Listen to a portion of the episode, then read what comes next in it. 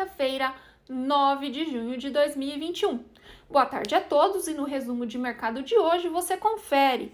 No Brasil, o Ibovespa fechou em leve alta de 0,09% aos 129.906 pontos, com os investidores acompanhando a divulgação do IPCA de maio, que vem em alta de 0,83%, refletindo a aceleração da atividade econômica no Brasil.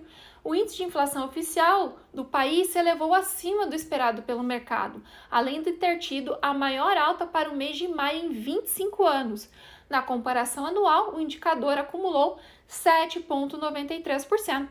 Como outros destaques, temos na ponta positiva as ações da Vale com alta de 2,07%, que acompanharam o avanço dos preços nos contratos futuros do minério de ferro, que subiram hoje na expectativa da manutenção da demanda internacional pela commodity.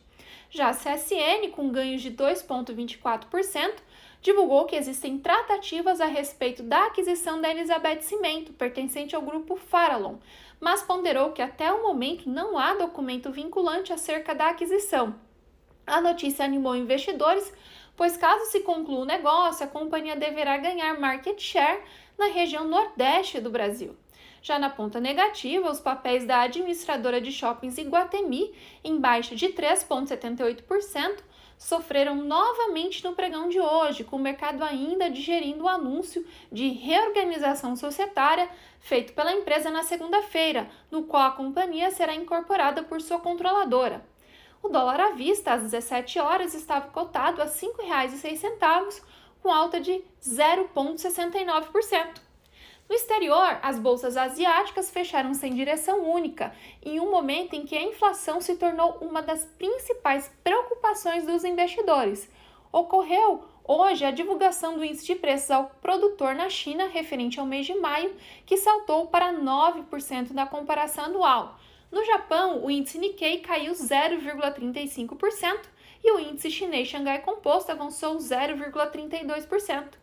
Na Europa, os mercados encerraram o pregão de forma mista hoje, em compasso de espera pela decisão de juros do Banco Central Europeu e pelos dados da inflação ao consumidor dos Estados Unidos, ambos previstos para amanhã. O economista-chefe do Banco da Inglaterra afirmou que vê pressões de preços bastante vigorosas na economia e que sua instituição pode começar a fechar a torneira dos estímulos em algum momento. O índice Eurostock 600 fechou perto da estabilidade com alta de 0,09%. Já nos Estados Unidos, as bolsas americanas terminaram com perdas nesta quarta-feira.